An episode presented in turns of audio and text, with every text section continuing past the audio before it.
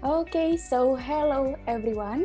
Welcome to the second BRICEM Indonesia Professional Women's Group webinar, Consumer Behavior in the New Normal. I am Asti, Events Coordinator at BRICEM Indonesia. Today, we are joined by our three panelists, Venu Madhav, General Manager at Kantar World Panel Division, Mia Tris Cahyani, Director of Consumer Panel Services at Nielsen Indonesia. And last but not least, Ashran Dato Ghazi, CEO at Datel Asia. Today's session will be moderated by Soni Jetnani, the chairwoman of BRICEM Professional Women's Group. And before we start, allow me to review the functionality of this webinar. Today's webinar is being recorded and we will be able to share a link with you when it's available after this webinar is completed. All dial-in participants will be muted to avoid background noises that may distract you from listening to this webinar and also to enable our panelists to present without interruption. And if you have any questions, please type them into the Q&A box at any time. It is at the bottom center of your screen. And we will have time for Q&A session at the end to answer your questions. And now I'm going to hand the screen over to Chris Ren, the Executive Director of BritCham Indonesia, to open today's webinar. Thank you very much, Asti, for that uh, introduction to everybody. Um, Good afternoon to everybody that's over in Indonesia or Southeast Asia. Um, good morning to those that have joined us from the UK.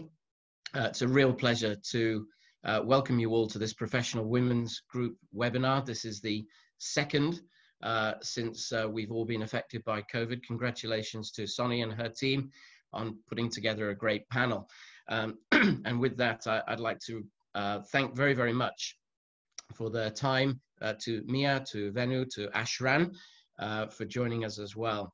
Um, as I was watching the news earlier this morning, and I say this morning, I, my secret is that I'm in the UK personally, um, there was a lot of speculation um, on the news as to whether the British consumers are going to actually come out in force, and if they are, how quickly they're going to.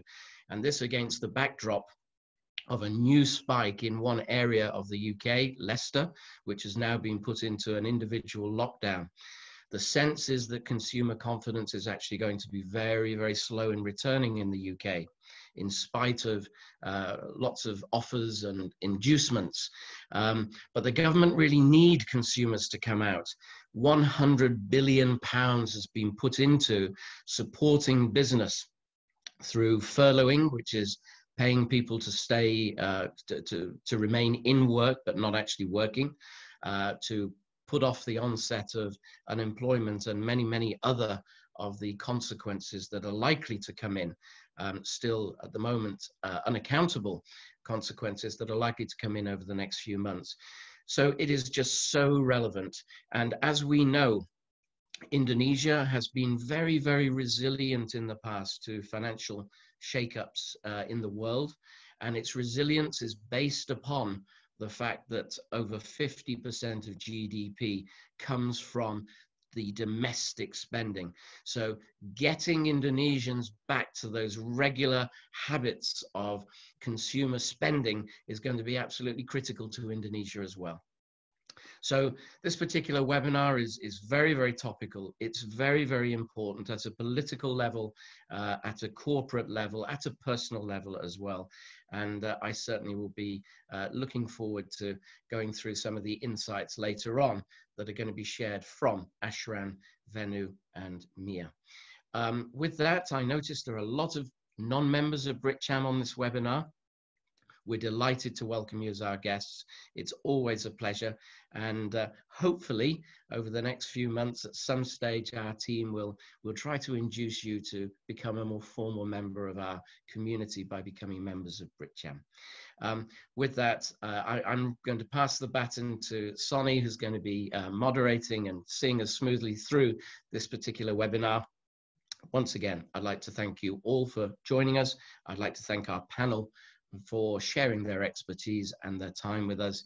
Uh, uh, Soni, over to you. Thank you, Chris. And thank you everyone for joining us today. My name is Soni Jetnani and I am the chairwoman of the British Chamber Professional Women Group. Our group has been active for the last 10 years and I'm very proud to say that BritCham is the only Chamber of Commerce that has a women-only sector group. So we are really grateful and uh, we look forward to, as Chris said, all those people who are new to us, please join us. We have a lot of webinars and I think BritCham has been very, very active, especially this time with putting up uh, uh, online webinars almost every week. So we look forward to seeing you more often and this topic is really something that is very close to my heart. We had wanted to do this before COVID, but at that time we were trying to do an online, uh, an offline event. And I remember Ashran saying, I'm not allowed to travel anymore from Malaysia to Indonesia. And so we put this topic on the shelf. And then I thought with July coming up and uh, with all the talk about Indonesia's new normal economy, this is the time that we should reintroduce this topic. And I got in touch with all the speakers who are also BritCham members, and they agreed to do this. So thank you so much to all the speakers. And without further ado, I'm going to introduce our first uh, presenter. That's from Kantar, Venu Madhav. Venu Madhav is the general manager of Kantar World Panel Division. And uh, he manages the KWP business growth through client acquisition, improving service quality, client satisfaction, and introducing new offers to meet Indonesia's client requirements. He's got 20 years experience in market research, and he has worked across different research streams, such as retail, customized, and media for research companies such as Kantar Group and Nielsen. For today, Venu will be presenting uh, on the consumer behavior at home. Now, if we look at consumer spending, FMG, FMCG spending on branded foods, beverages, home care, and personal care constitute the primary needs of Indonesia followed by eating out, entertainment, and traveling, which constitute the secondary and tertiary needs. As we know, with COVID-19, consumers have been impacted across all segments and all needs. So Venu will be talking about the impact of COVID-19 on the primary needs, which is the FMCG sector. So over to you, Venu. Thank you. Thank you, Soni, and good afternoon, everyone. Uh, and it's my pleasure to be presenting this. Uh, I will take about 10 minutes and uh, let me share my screen.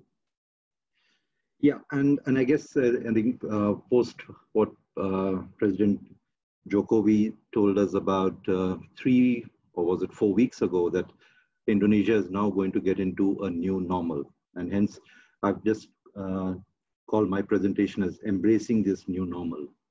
And as Soni mentioned, that this is going to be a lot about what is the what is happening to in-home consumption, and how, thanks to people having to stay at home uh, for the last three to four months, um, they have they have changed their behavior and what has happened to their purchase behavior. So I've I've split the section into three. First, I'm going to talk about what, what changes have we seen in the consumer behavior and purchases.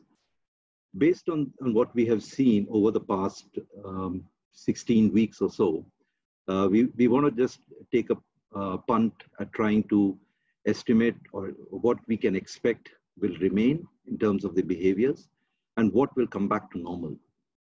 And lastly, I'll just touch upon a few pointers in terms of what do companies need to do in this new normal. So if we look at, and, and a good indicator of why, what is happening in terms of the consumer behavior is to understand first is about what is happening to their mobility. So here we have looked at some information trends in terms of uh, the Google Mobility Index. And uh, the green line that you see here is the average mobility. And as you can see, if the normal was zero, then in the Indonesian consumer is now at about minus 40 in terms of the mobilities. So about 40% of the consumers are really not traveling, are not going to work, and end up spending time at home in, in their in their in their residence. And that's and that's been consistent, oh, except for maybe towards the end when uh, when we had the Eid ul Fitri week of the uh, the last week of May. That's when we, we saw a little bit of a dip, but otherwise it's been consistent in terms of uh, the average mobility being quite low or, or coming down significantly, which means that the consumers are staying at home. And hence, so what happens to the consumer behavior at home in terms of what do they buy? And as I said, uh, or as Soni also mentioned earlier, that this is, we are talking about categories which consume, uh, which consumers consume at their home. So if you look at the, the, the, the, behavior on the categories, and this is the total FMCG.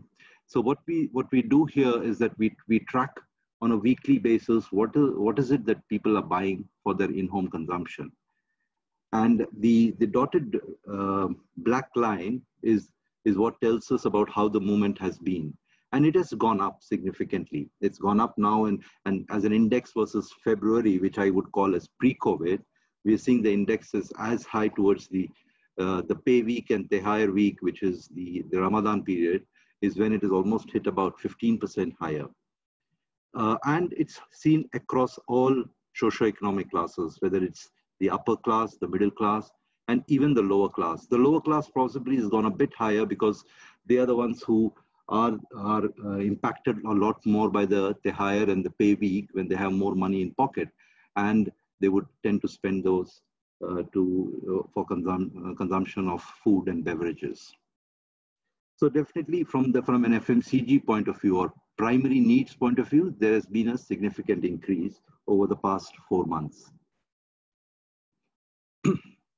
and in terms of channels, and this is very interesting because where, where do they buy from? And we split the channels into four types. We call them the traditional trade, which is your toko warung, the mini market, which is the standard Alfamart and Indomart kind of stores, hyper and super uh, markets, and then the online. Online saw a bit of peak during the first week, uh, second week of March, which was mainly because I think some categories were not available in the traditional trade, like hand sanitizers, face masks, and people went to online and started buying those. But otherwise, it's not a very big channel. As you see, it only contributes about 1.4% in terms of the number of people who, who uh, buy through online, as against some of the other Southeast Asian markets, which are at 5% for Thailand and Malaysia and about 9% for Vietnam. So Indonesia is anyway quite low, and hence the dependence of consumers is still uh, on what we call as proximity channels, which is stores which are close to their homes, which is essentially traditional trade and mini markets. And over the last, uh, if you look at the last four months, we have seen that mini markets has been consistently performing better. So people are tending to go to mini markets. Uh, probably they feel it's it's much more safer there. And also mini markets have implemented a lot of safety measures. Uh, when, when you go to a mini market now, you find that there's a plastic screen in front of the cashier. There are, the, the people are wearing face masks. So all of those gives the consumer a bit of confidence on, on it being a safe channel to go and purchase from. And that's also possibly contributing to why mini market has been consistently doing better. However, this is an, another interesting one which talks about how the, the shift has happened. So we track both what consumers buy for in-home consumption and what they buy for out-of-home consumption. And even in the categories which are very typically out of home categories like snacks, liquid milk, and beverages. In all of them, we see that in home consumption has gone up um, much faster than out of home.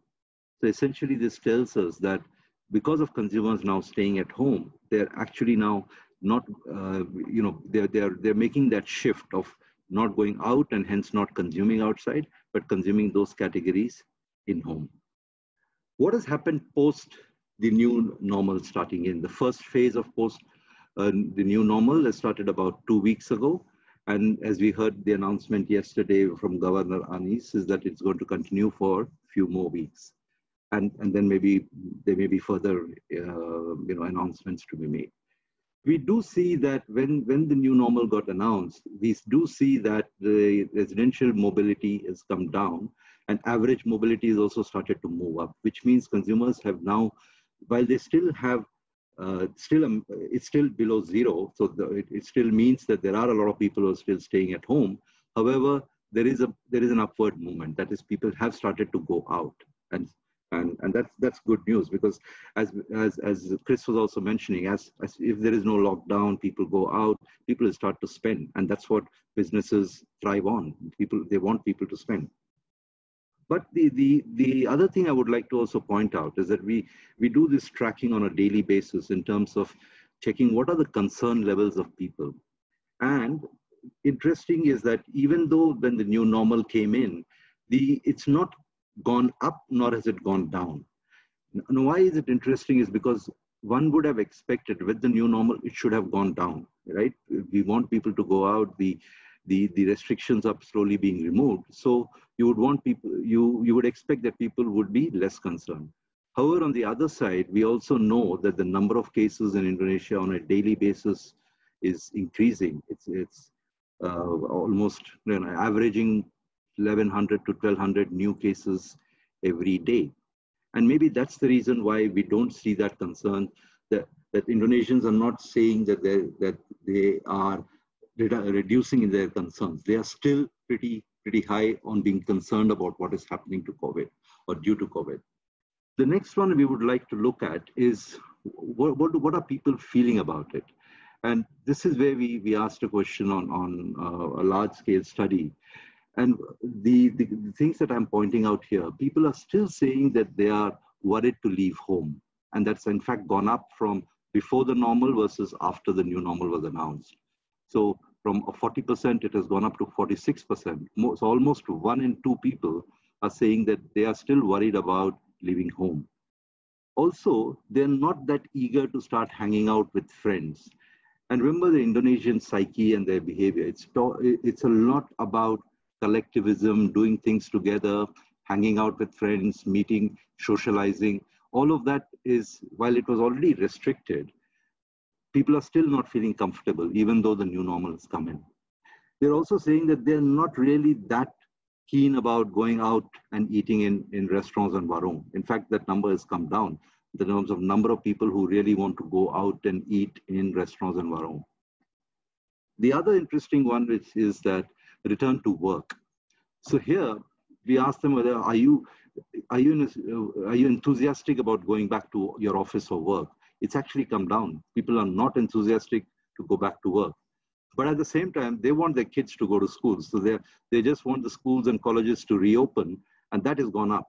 So it's a bit, I, I wouldn't know whether, whether I should call it a very, uh, you know, an opposite reaction, saying I wouldn't want to go to work, but I want my kids to go off to school.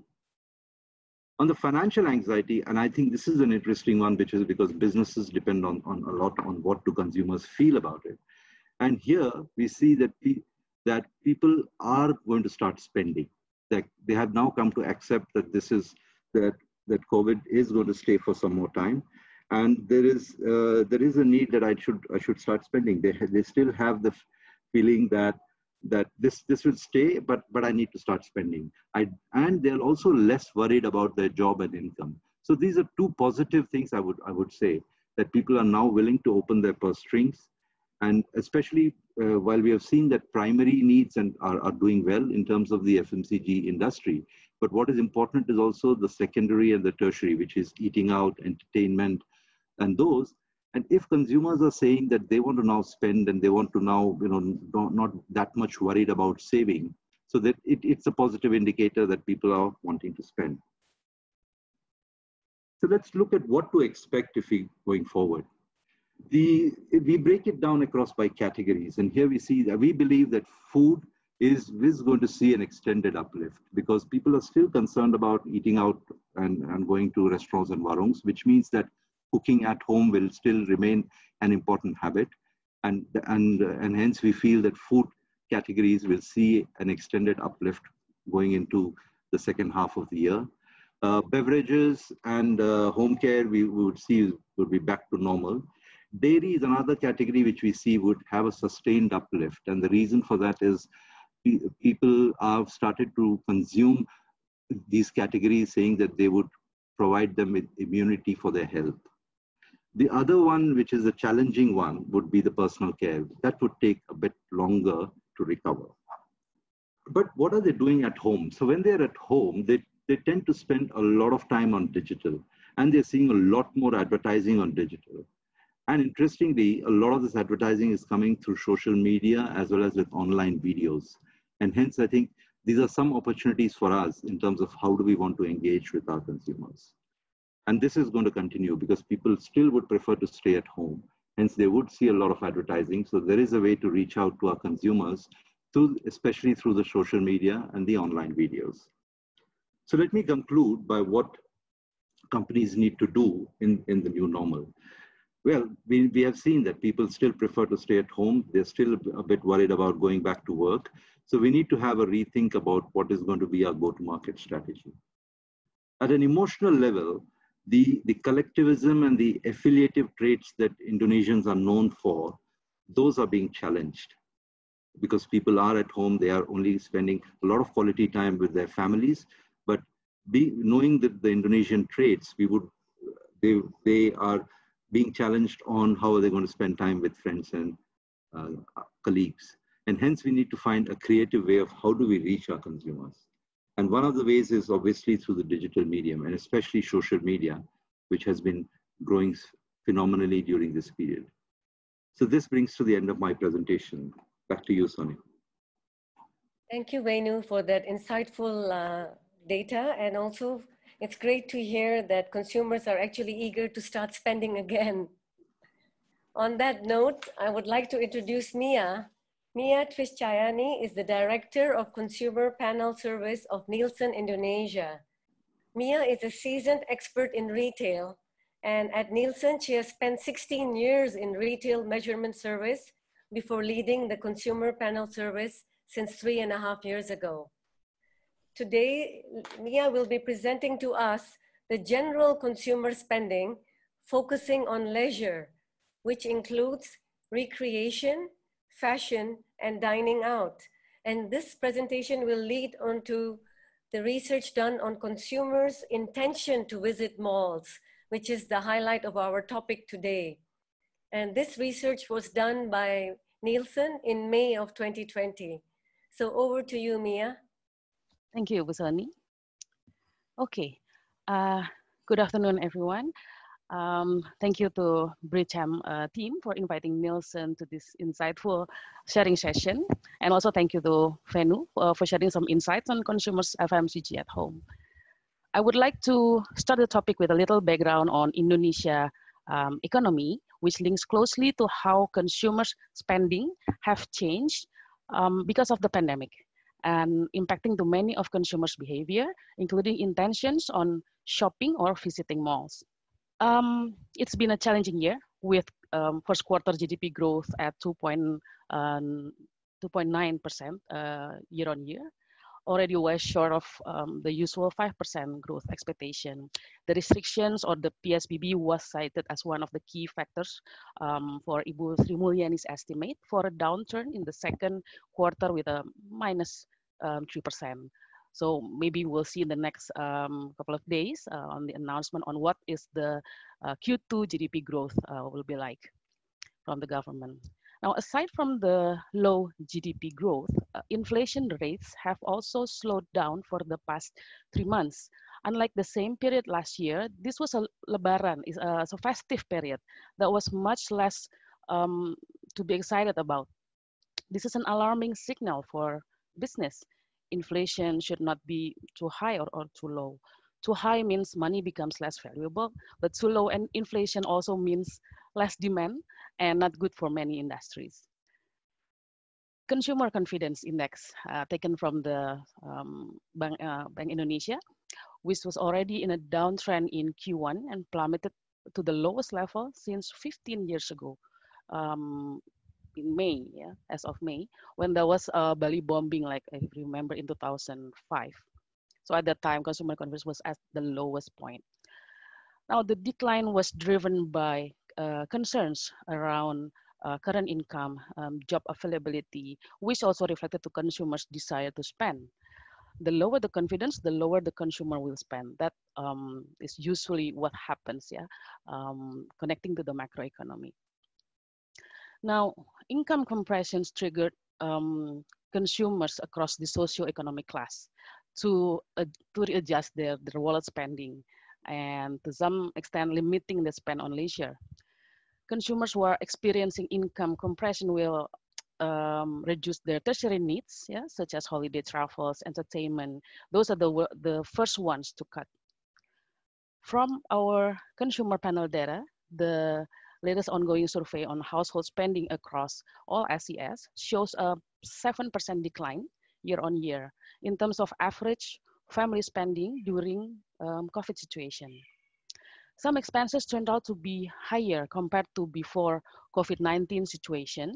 Um, as we see upper and middle SES spend more on daily basic necessities um, or the FMCG, yeah, uh, as they prepare uh, meals more frequently at home and fulfill their family health and hygiene well-being, as also Venu has already shared previously. Um, however, FMCG uh, only contributes around 10 to 12% of family expenses, as there are other bigger expenses where household must allocate their income, such as fresh food and staples, um, saving and loans, um, and leisure. Now, the reason why family spending is decreasing actually um, driven by leisures as people cut down their spending on dining out, recreation, and entertainment as well as fashion. The spending decline um, in leisure happens consistently across all SES, with upper SES contributing the most to the decline, considering they are the ones uh, who usually have higher spending compared to the other SES. Now, um, we ask consumers about when they will be ready to do different kind of activities um, post the restrictions um, their first priority is to visit family and friends and also attend religious activities. So it turns out Indonesians are quite um, religious, yeah, uh, majority of the population. Um, in July, they are willing to attend live events and visiting so shopping malls. And then starting maybe August, they are quite confident to do domestic travels and maybe watching cinema. While in the towards end of the year, international travel and attending concerts are um, considered.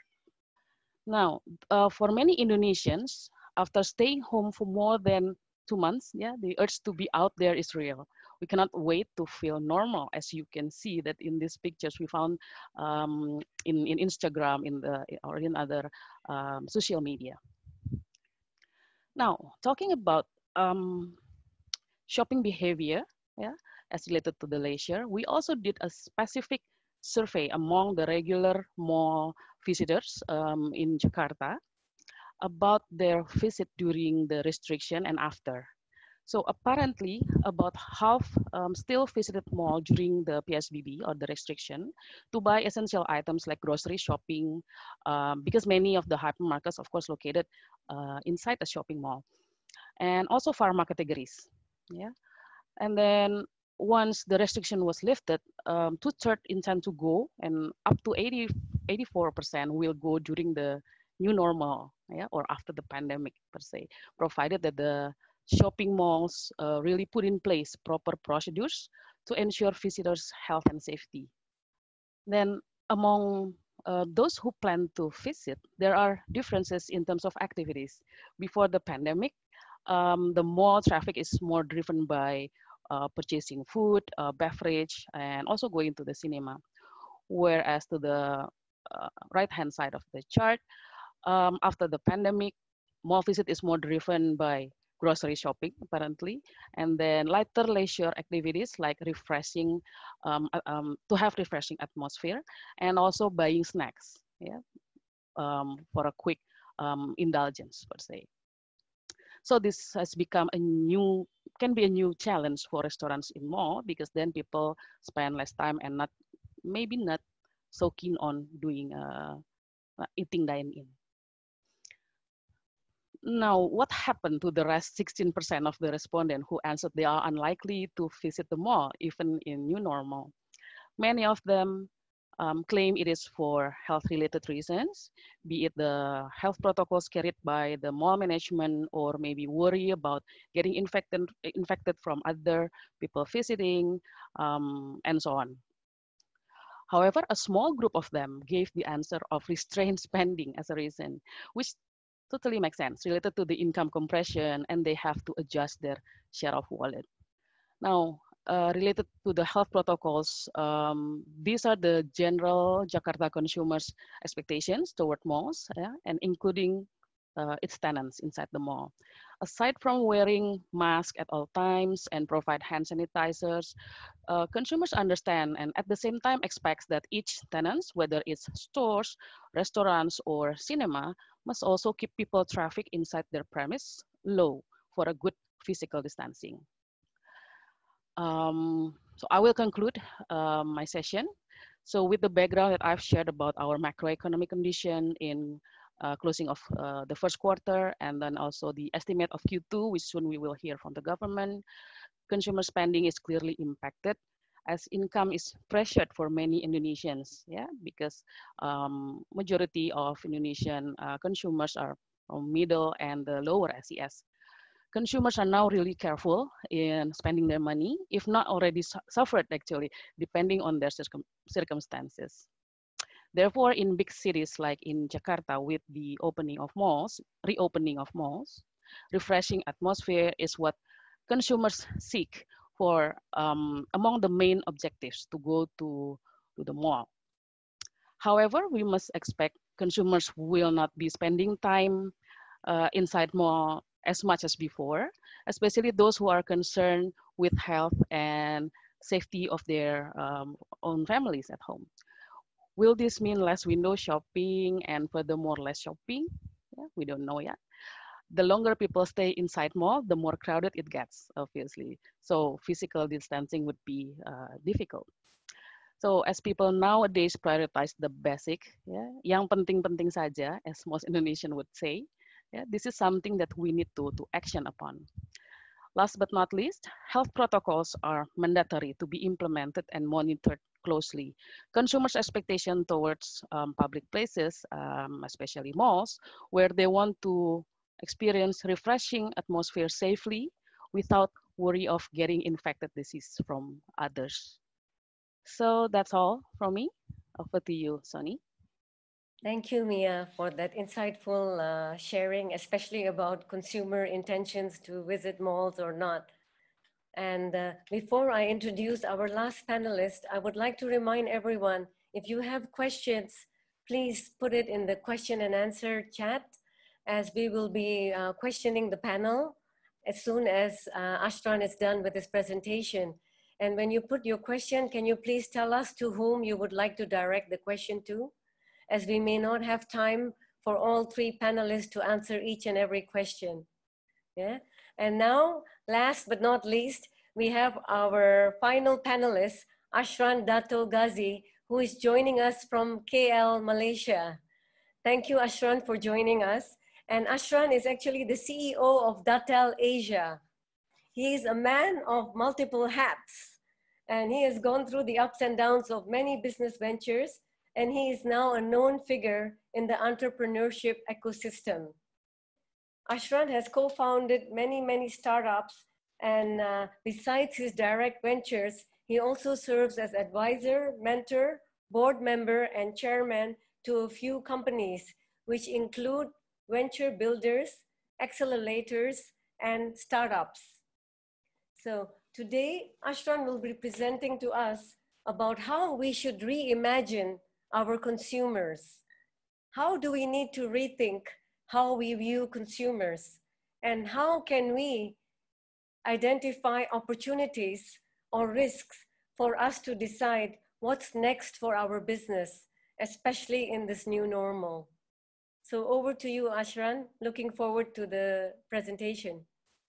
Okay, so I'll, I will try to kind of take on from what Venu and Ibu Mia has already kind of shared in different contexts.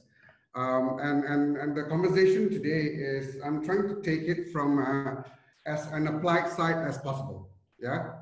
Um, so again, you know, everyone talks about the new normal, um, but the fundamental question uh, to everyone is that what does that really mean to me? Uh, what does that mean to my business? How can I really use this information uh, to make key decisions? And um, what I'm putting on the table here to everyone that's uh, listening this this uh, uh, this webinar, it's about new normal thinking. Yes, we talk about new normal, uh, but what I'm kind of uh, pushing is to everyone is that uh, new normal thinking is that you cannot start thinking based on just demographics. everyone always has a product, they've got a particular demographics that they're looking at. Um, with this whole pandemic that we've put across right now, uh, people, different people react differently, right? And, and it's not necessarily just based on how old they are or their income levels and so forth. Uh, there are other aspects of individuals um, that is going to affect. Um, pretty much things that Ibu Mia and Venu mentioned just now. Um, those are what uh, the, the trends and things are moving. But I guess again to the businesses, while I know that, how do I then take that next uh, step? So, um, sorry. So when we talk about um, uh, reimagining consumers, uh, our, our goal in engaging with a lot of business owners is about how can you actually identify opportunities? How can you mitigate risk with regards to this recovery period and beyond? Because at the end of the day, you want to see something and you want to take some action, uh, some within the shorter term, uh, some perhaps uh, thinking about what you need to do beyond that. And we're going to put uh, um, a framework together that looks at consumer confidence, um, consumer readiness, uh, do some correlations with regards to that. Uh, I'm not sure whether this is Venu or Mia just now uh, shared about what are the things that people are doing when they are locked in the house, right? So we're going to take a few perspectives uh, here. Um, I'll skip this. I think everyone kind of just pretty much kind of appreciates this landscape uh, itself. Um, but the key thing to note is uh, just like earlier presentations, um, the consumer behaviors and the state of flux. Uh, everyone's uh, naturally looking at the focus of business, um, but the core fundamental of it all um, is the need to be agile. And, and the agility aspects here is because the behavior kind of, while some are showing, some aspects are showing trends, um, but uh, you know it goes up and down. Like uh, I think Venu was highlighting earlier on just now too. So from an Indonesian lens, um, we did some uh, uh look uh, over the last April, May, and June in terms of uh, confidence of Indonesians um, and, and, and what they're willing to do and what they're thinking with regards to the variety of things. And these are the key markers that we're going to put across to everyone. And we looked at it from uh, also uh, more social type activities and, and in terms of their confidence level with regards to those things. Um, I don't want to go to details with regards to this because I think um, Ibu Mia and Venu kind of touched a little bit about this a little bit. But why I'm highlighting this uh, through also um, is that you know while while this confidence level that is moving either up or down within all those various aspects, um, you still need to go one level down uh, to be able to truly see other aspects, other implications of uh, what they are actually uh, behaving. Yeah. Um, so again, uh, we've added some other new aspects as we looked at some of the behaviors to look at the confidence uh, context. So confidence, if I'm looking at addressing, you know, um, business owners or that's running a variety of, of, of businesses out there, right? The confidence levels pretty much gives you a certain sense of indicators, right? Um, but it doesn't necessarily directly help you yet in terms of taking that next course of action. Um, so I want to give a context example here a little bit. Um, and, and taking a dining out example uh, within the Indonesian lens, taking some of the consumer readiness context uh, and, and seeing who you could potentially uh, target uh, at the end of the day, essentially, yeah? Uh, because we all have our own premises. as a fashion business, you know certain segments are your clients. Um, while we talk about the general shifts, but are the existing clients going to be the same clients or not? Are there new sets of clients, segments that is going to be potentials uh, for what you're potentially doing out there. So what we've done, and I'm looking at data points just between May and June, uh, and like I mentioned just now, we did not want to look at starting the conversation from demographics, right? Because demographics is what the old norm is. You look at demographics, you try and target them directly, and that's your hypothesis. But with regards to the new norm as you're moving forward, people's behavior is influenced by a whole variety of things. Um, so what we've done is we looked at activities of what people have done during um, lockdown while they are at home and correlate to their propensity to want to go out and eat. That's what this chart is showing. So what it's showing in May right now that those people that's actually consuming media, audio streaming, uh, a variety of shows and so forth, and I think Venu highlighted this, uh, in our analysis shows that they are more eager to go out. Uh, whereas at the bottom bracket, those that are actually cooking at home, they are doing all these other things on the red box, they are more willing to wait even as government opens up. Uh, and as we see in June, as we put it across uh, just now, because the consumers is on state of influx, right? One month they're saying something, the next month they're changing their uh, view on, on, on, things. And why the green box at the top in June uh, is, is empty, so to speak, there is nothing significant in terms of correlating um, in June, the people that's doing these activities to the state of readiness that's going out, right? So once you see this, the next question for somebody that's in this line of business is going to be asking, okay, that's interesting. Can I now, if I'm in the food business, can I now target um, these groups of people or not? Yeah. So what we've done is we look at common behaviors. So our anchor in this particular example that I'm sharing with everyone is about eating out. Um, and, and you look at small dots that you see around are activities that they are doing uh, at home and what are the commonalities of that? And what this is highlighting is what I would love to say that, you know, there's more on the positive side, but the commonalities is that um, if you see all the other boxes, uh, the willingness to wait, right? The willingness to wait in terms of all these activities. Most people who are actually consuming video streaming content, audio content, are saying that I'm willing to wait first before I go out and go to gym works and so forth. I'm willing to wait before I go to a big social event. I'm generally willing to wait still, even going to a shopping mall and all these other services per se. So now you're going to have this lens. You're still asking, right? What do I do? Great that I know all these things, right? So what we've done next is that taking that profile across and giving a picture. So for those who are actually willing to go out immediately based on that behavior that we've analyzed, this is what you see. So again, what we're highlighting here is that usually in the F&B space, you would say my audience or target is a particular demographic, a particular income groups. What I just highlighted to you is that let's change how we look at things. Let's look at the behaviors because the behaviors are supposedly not normal anymore, right? So let's look at what the behavior shifts are and how that behavior shifts relates to your business and what are the segments that you can target. So this is a strategy. If you need to target groups who are willing to go out, these are the profiles of people.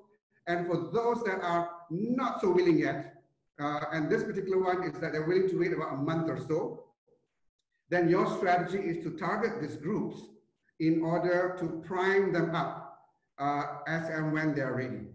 So this gives you that, that actionable context.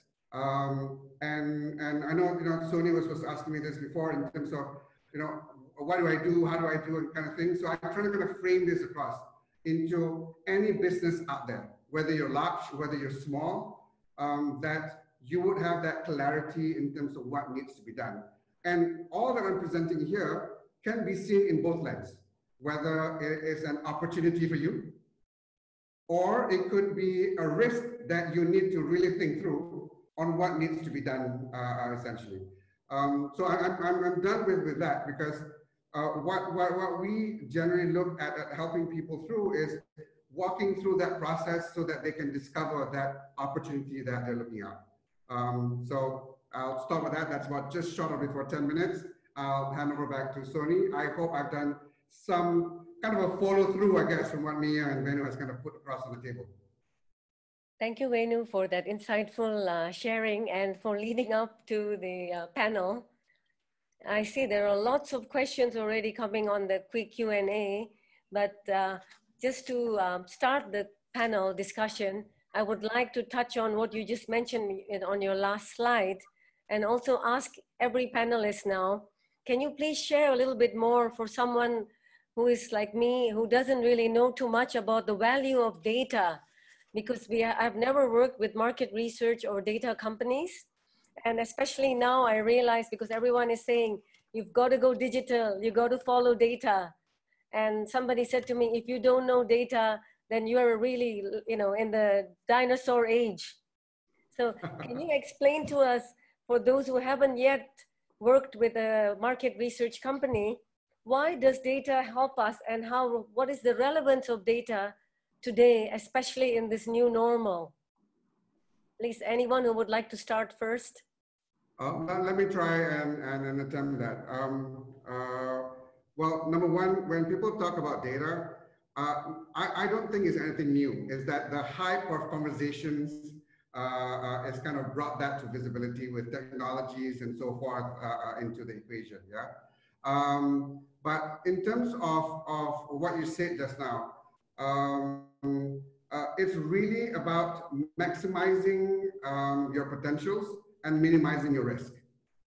And, and, and, and when we talk about data is to be able to know, uh, you understand your business. You need to kind of frame in terms of what do I need to know in order to make that next course of action. Um, so, so I, I wouldn't go to the extent that, that uh, um, well, it is, does sound like it's something new, it is just the means of how data is being captured uh, and, and where you can get data and data being available and more accessible to a lot of people. I think that's the game changing space right now. Yep. Um, uh, if I may add, yes, I agree with what uh, Parshan was saying. Yes, it, and it's it, data has always been there. It's and it's just about how you use it to to take you know take decisions that can help you grow faster than the others and that's that's the key. It's it's always been there since the time immemorial. People have been using information and data. It's just that it's it's just that uh, what's very critical is about how you use it. And and uh, that's where i mean we have been working on for the last i mean i've been working in this data business for the last 20 years. And and it, it, it's it's something which which where you look at the consumer uh, behavior, you understand what's what's motivating people, what are the barriers, what are the opportunities, and then you use that to find the right strategy for your for your own business. Mia, would you like to add? Maybe just a little because uh, Ashran and also Pak Venu already covered most of the points. I just want to add that um, by uh, having data, you can understand the, the profile of your customers, of the users of your products, their habit, their patterns of purchase or consuming or buying uh, our products and services based on historical trend and then patterns of spending, um, all those mixed together and then you can shape your products and services to better suit your targeted uh, customers.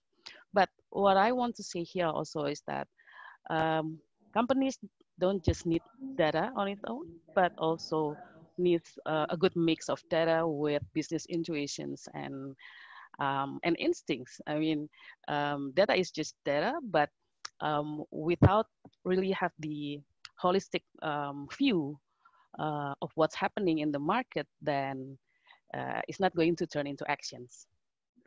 So I think that's all. I can't agree with you, Mia, more on that. Yeah. Thank you. Uh, we have a couple of very good questions, and um, I would like to address one which I am seeing, uh, especially amongst my friends and my immediate circle. And this question is from Sinta Istadi.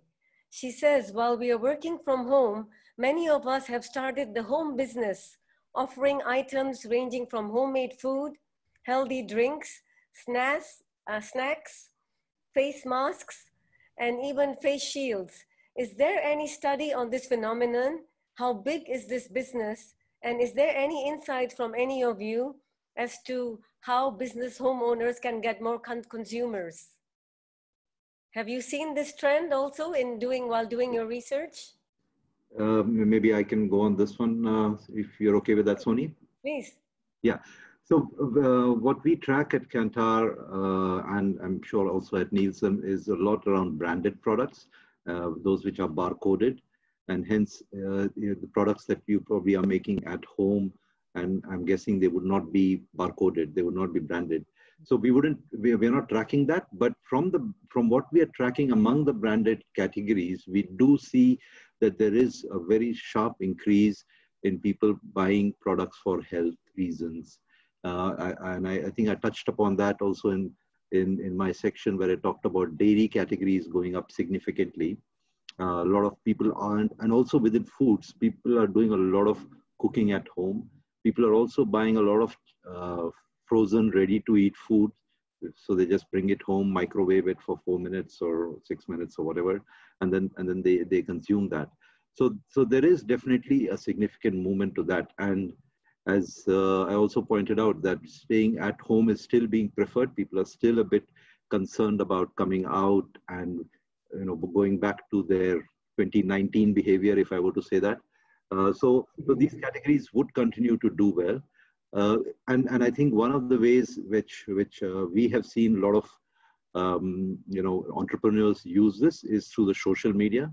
And, and uh, we have seen that social media has, has increased consumption of social media. So, so, so selling, selling through WhatsApp or other mediums is, is definitely a good way to go and reach out to those consumers. Thank you. Uh, sorry, can I add on a little bit to Venu? You. Uh, and, and to uh, Sinta's uh, question, right? And, and I think a lot of the studies will, will kind of um, measure the larger volume uh, branded items, as Venu said just now. Um, but one of the things, uh, in order to, if I were to give an example to your question, to be able to identify opportunities uh, in terms of homemade stuff, to be able to push out. Your target segment would be those consumers who are not too brand conscious, right? So, so this is where Ibu Mia was saying, right? Data is one thing, but to be able to correlate data is an important uh, skill set a little bit. So in this context, you would actually look for people that's not brand conscious and then cross that, that segment uh, to their buying patterns. So if they are willing to buy food and they are not brand conscious, then those are opportunity segments uh, for home-based businesses to be able to tap. Because if they're very loyalists to the brands, um, then it's not going to be able to do shift. And, and with regards to these things, especially for home businesses, for home businesses, it's not about how large that share of the pie in comparison to the larger brand, right? Um, because you're not trying to capture the scale of what that larger brand is. Even if you're able to get a slice, that's huge already, right? So look for those guys that are not brand loyals to any product category and then start targeting to those groups with your own brand. Chances are you'll get conversion because they're more exploratory in that nature. That is exactly what is happening. Yeah, Mia, would you like to add? Yes, please. Uh, maybe I have um, another point of view to, to talk about. So based on our um, global uh, Nielsen study, um, it is identified that there are six uh, consumption dynamics or consumption changes in this uh, regeneration to the new normal area. One of them being is origin preference. So people would tend to, and this is across countries, yeah, uh, happening. Uh, people would tend to trust more products that are sourced from local or buying products from proximities. Um, yeah, basically that's uh, that's what's happening, and that includes home industries.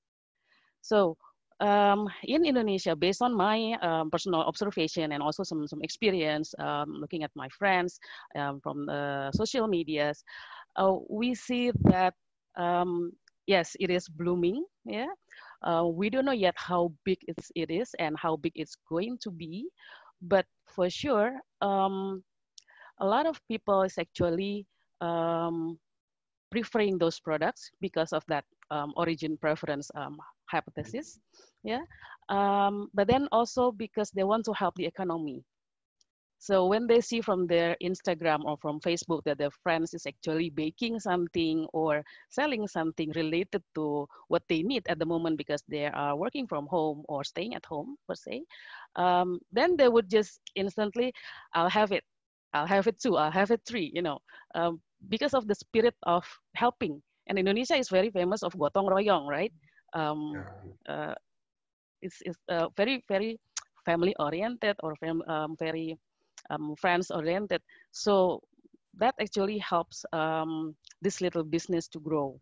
What it what they need to grow further in the future is that if they can really nurture this um, little business of their own uh, from from home by um, you know uh, adapting technology more, um, you know utilizing social media in a wider scope, or maybe even partnering with um, vendors or, or suppliers that can help them better, that can help them with, I don't know, maybe like inventory management um, or customer service um, responses, you know, this kind of thing. Because um, for, for um, staying at home moms, when they do business, they still have a lot of things to to juggle with, you know, the children, the house, the cooking, and then they don't have time to swiftly respond to any request or, or any orders coming to um, their cell phone, right? So they would need mm. admin, uh, administrators to do that. So that's a little example of how the small micro business um, to grow further in the future. So that's my two cents. Thank you. Yeah, from what I have seen, the friends who are very Instagram and WhatsApp savvy, they are doing very well. And those who are actually very creative, they can cook well or they can make products well, but they don't have an Instagram following, they're struggling to sell their products. There you go. but those who are true. taking videos and uh, putting uh, uh, uh, photos every six hours, they are really selling very, very well. And I think, as Mia mentioned, women, we have a very good fan build up. We all, we all are supporting one another. And precisely that, oh, I'm at home, I can bake, let me make some cookies or some uh, bread and then sell. And everyone's buying you know. And uh, i'm wondering whether this is actually affecting the, the restaurant business because some people feel that home cooked is safer than outside cooked. Is that the trend also that shows up in your data? Not so much from from the data per se, but yeah, what I mentioned earlier is more on the um, observations. Maybe we can, that's actually a good idea. Maybe we can do a little survey on that uh, in the near future. and actually the next to, question to is for question, you. Sorry. Yes, sure. If I can add a little bit sure. uh, uh, that, on that front, right? Um, uh, again, back back to even what Mia was saying just now again, um, in order to be able to optimize the value of data. In answering some of the questions that you highlighted just now, right? It's it's really about looking at different things. So you were saying this, if certain groups of behavior by cultural sentiments is as such, and you combine that with another type of behavior, hence you get that traction with regards to, to, to home. That's where opportunities comes about, yes. right? Uh, and, and naturally, a lot of people are just going on gut feel what I can do and just kind of just try out and things and so forth. Um, gut feel can naturally carry you to some point. Um, but if you're trying to just grow that on to the next level, um, gut feel can be sometimes risky. Um, and, and you need that sometimes validation uh, before you make that next level investment, no matter how big or small that is, yeah? Um, uh, in whether is this the right path or not. It looks right, it feels right, I just need that last data point to be able to then contextualize that through. Um, so it's helping people to kind of see different things uh, in, in what they're looking out for. Yes, thank you. And Mia, there's a question especially for you, and this is from Heru Lim. He's saying, I wonder why health spending will be decreased across all SES, while actually people need to address more concerns on health. Okay. Um, health that uh, that you that you all seen in the uh, in my previous chart. Yeah. Yeah. Sorry. Um, it was actually um, the amount of money spent when you go to the doctors when you have to when when you are really sick and then you have to see the doctors you know um, uh, the, the, hospital fee, uh, the doctor's fee, and then uh, buying medicine from the pharmacies, those kind of um, uh, costs related to to the health spending that you see uh, that you saw um, declining. But uh, yes, understand your point that people are nowadays more concerned on their health, so they spend their money on FMCG products that are related to health so Fene was also mentioning something about dairy, which is also, you know, for um, body immunity. That is very true. And then from our um, pharmaceutical data, um, from the consumer panel, um, household bought vitamins, like loads of vitamins. And those are included in our FMCG spending. So as you saw that the FMCG spending was increased, part of it was pharmaceutical and also food and um, food and dairy, and also some home care. So that is the spending on health, where where people buy their products to maintain their their immunity, to uh, to keep fit, to keep healthy. Uh, but at the same time, the health spending um, from having to go to the hospital to see the doctor is declining across all these SES. If they don't sick or if they only have minor symptoms, they would prefer to stay at home because if they go to hospital, the risk of getting infected is actually higher. so that's that's my two cents on the uh, data. Thank you. Hope you. that answers your questions, Heru. Uh, the next question is for Venu, and it is from Hastin Dian Angriani. She's asking, what is your prediction on channel destination, specifically mini markets, going forward in the new normal? Will the trend still go up as per your slide?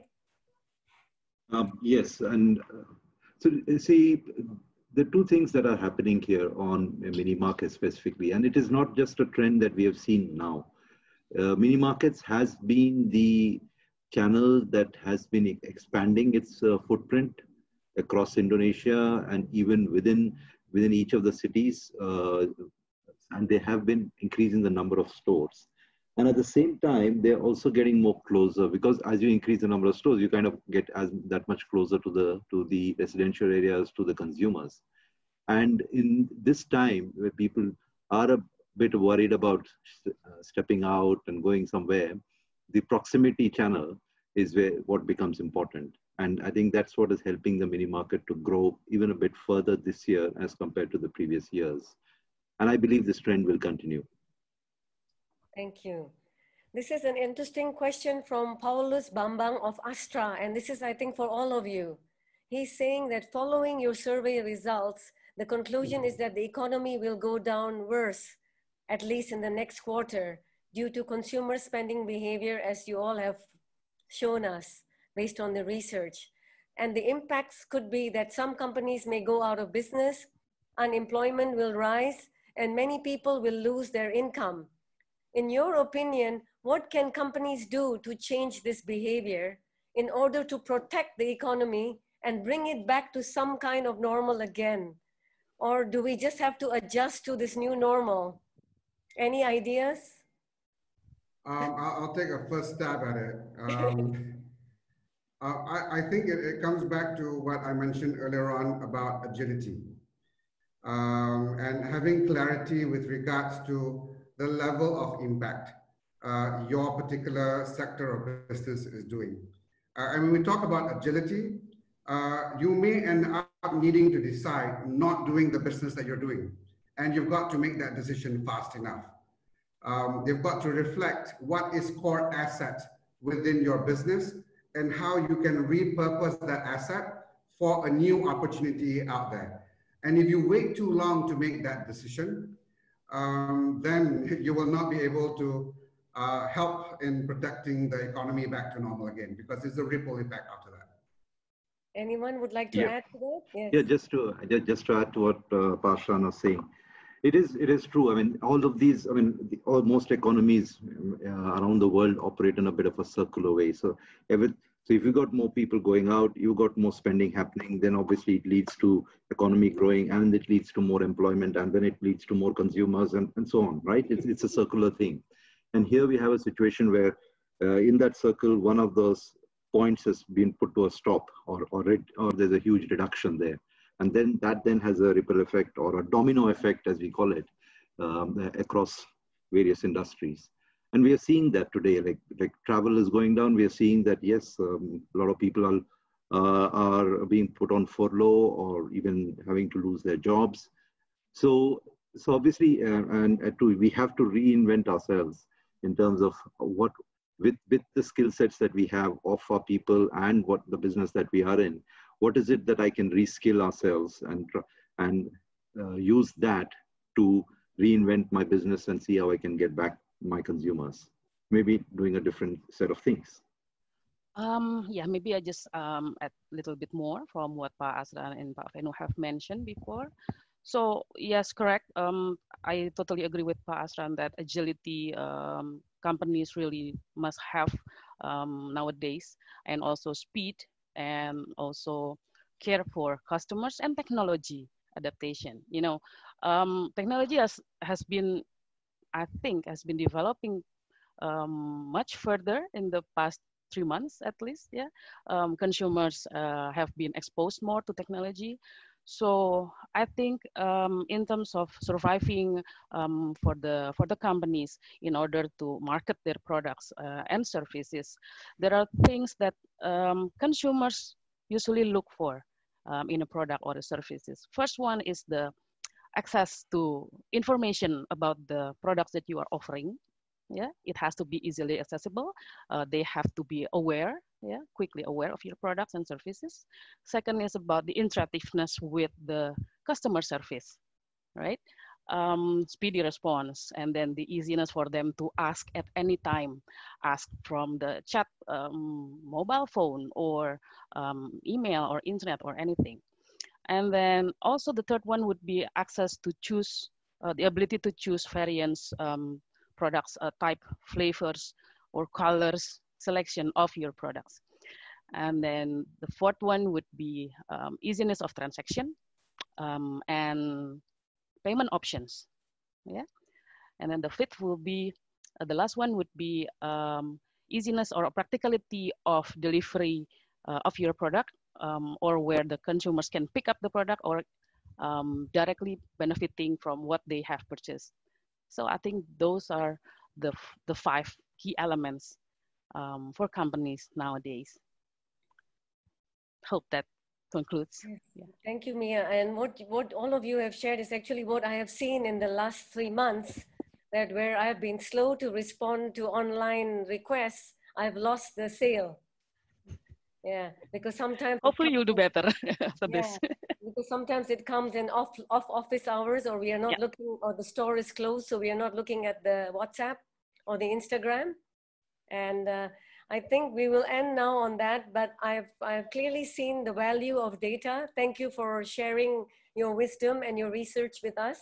And to everyone who is watching and still listening thank you for your time and the decks will be shared by the BritCham so don't worry, um, everything that you have seen will be shared with all of you with permission from each panelist.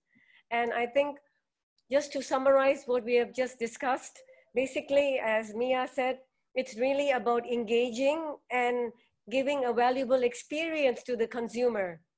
And that includes also offering them some level of trust because I think this is what is important right now with all this unknown this with this COVID-19 that if they feel that they have uh, they can trust the seller, they have a relationship, and even though we are all now distant, but it's actually a time where we can collaborate because everything is being done online. So we shouldn't worry about the distance because online brings it to our doorstep. So I'm learning, and I think we all have learned that there are many, many opportunities, although we may have lost quite a few but the future is not bleak if we are willing to change and all the data is there for us to see the, the natural uh, flow of things. So I think you all agree with me, right? Yes, thank you. Thank you. Thank so, you. Thank you very much. If you would like to, um, for those of you that we didn't answer the questions, we will try to answer it maybe later via email. And for those who are non-members but would like to be included in the BritCham mailing list, please do write your email address even in the Q&A uh, so that our team can uh, keep sending you invites for our future events. There should be another professional women event soon as well. We usually do one a month and we look forward to seeing you again. And if you see the slide that is on screen, it presents uh, all the uh, upcoming webinars of BritCham. So please do join us. We have an event almost one or two events a week. BritCham is very, very active. The team is mm-hmm. doing fantastic work, even though they're working from home. And I would have to say that if it wasn't for the team of BritCham, we wouldn't have this webinar today. So thank you so much to them. I'm eternally grateful. Thank you to all of you for joining us and staying with us until the end.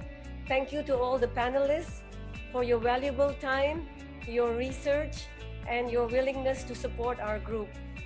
And on that note, we will say goodbye.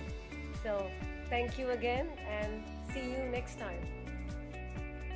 Thank you. Thank you.